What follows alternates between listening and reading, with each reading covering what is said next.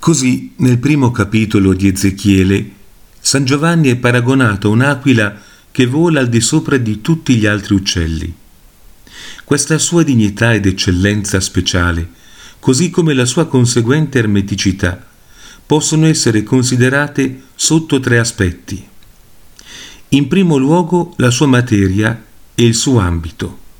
Solo San Giovanni tratta della divinità di Cristo, dell'origine, dell'eternità e della generazione del Verbo, del soffio dello Spirito Santo, dell'unità di Dio, delle relazioni e degli attributi divini.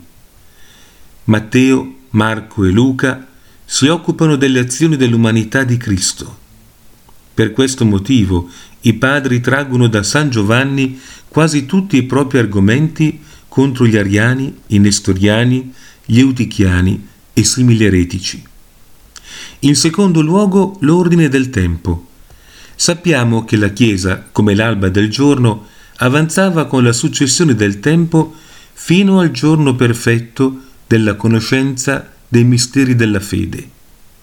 Così i sacri scrittori del Nuovo Testamento, gli Apostoli e gli Evangelisti, scrivono su di essi molto più chiaramente di Mosè e dei profeti dell'Antico Testamento.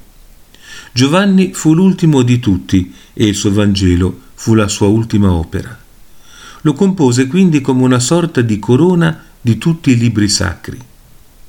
In terzo luogo, l'autore.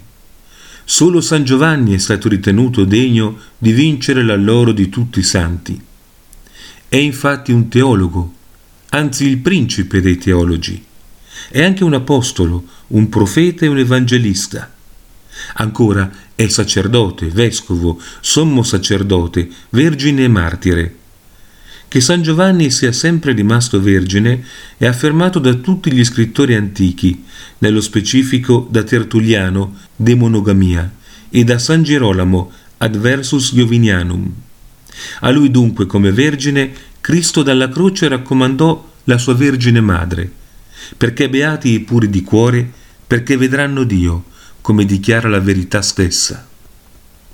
Il figlio unigenito, che è nel seno del Padre, ha fatto conoscere a questo suo castissimo e amatissimo amico, che si è adagiato sul suo petto, le cose nascoste e i sacramenti della divinità che erano stati tenuti segreti fin dalla fondazione del mondo. Giovanni ci ha dichiarato lo stesso come un figlio del tuono che tuona e illumina il mondo intero con la divinità del Verbo. Come una folgore infuocata ha fatto risplendere il mondo e con il fuoco dell'amore lo ha infiammato. Ne sia testimone il discorso di Cristo, il più lungo e l'ultimo, pronunciato dopo la cena, San Giovanni 13 e seguenti, che non sprigiona altro che l'ardore dell'amore divino. Si vedano altre affermazioni dello stesso tenore in San Cirillo, Sant'Agostino e San Crisostomo.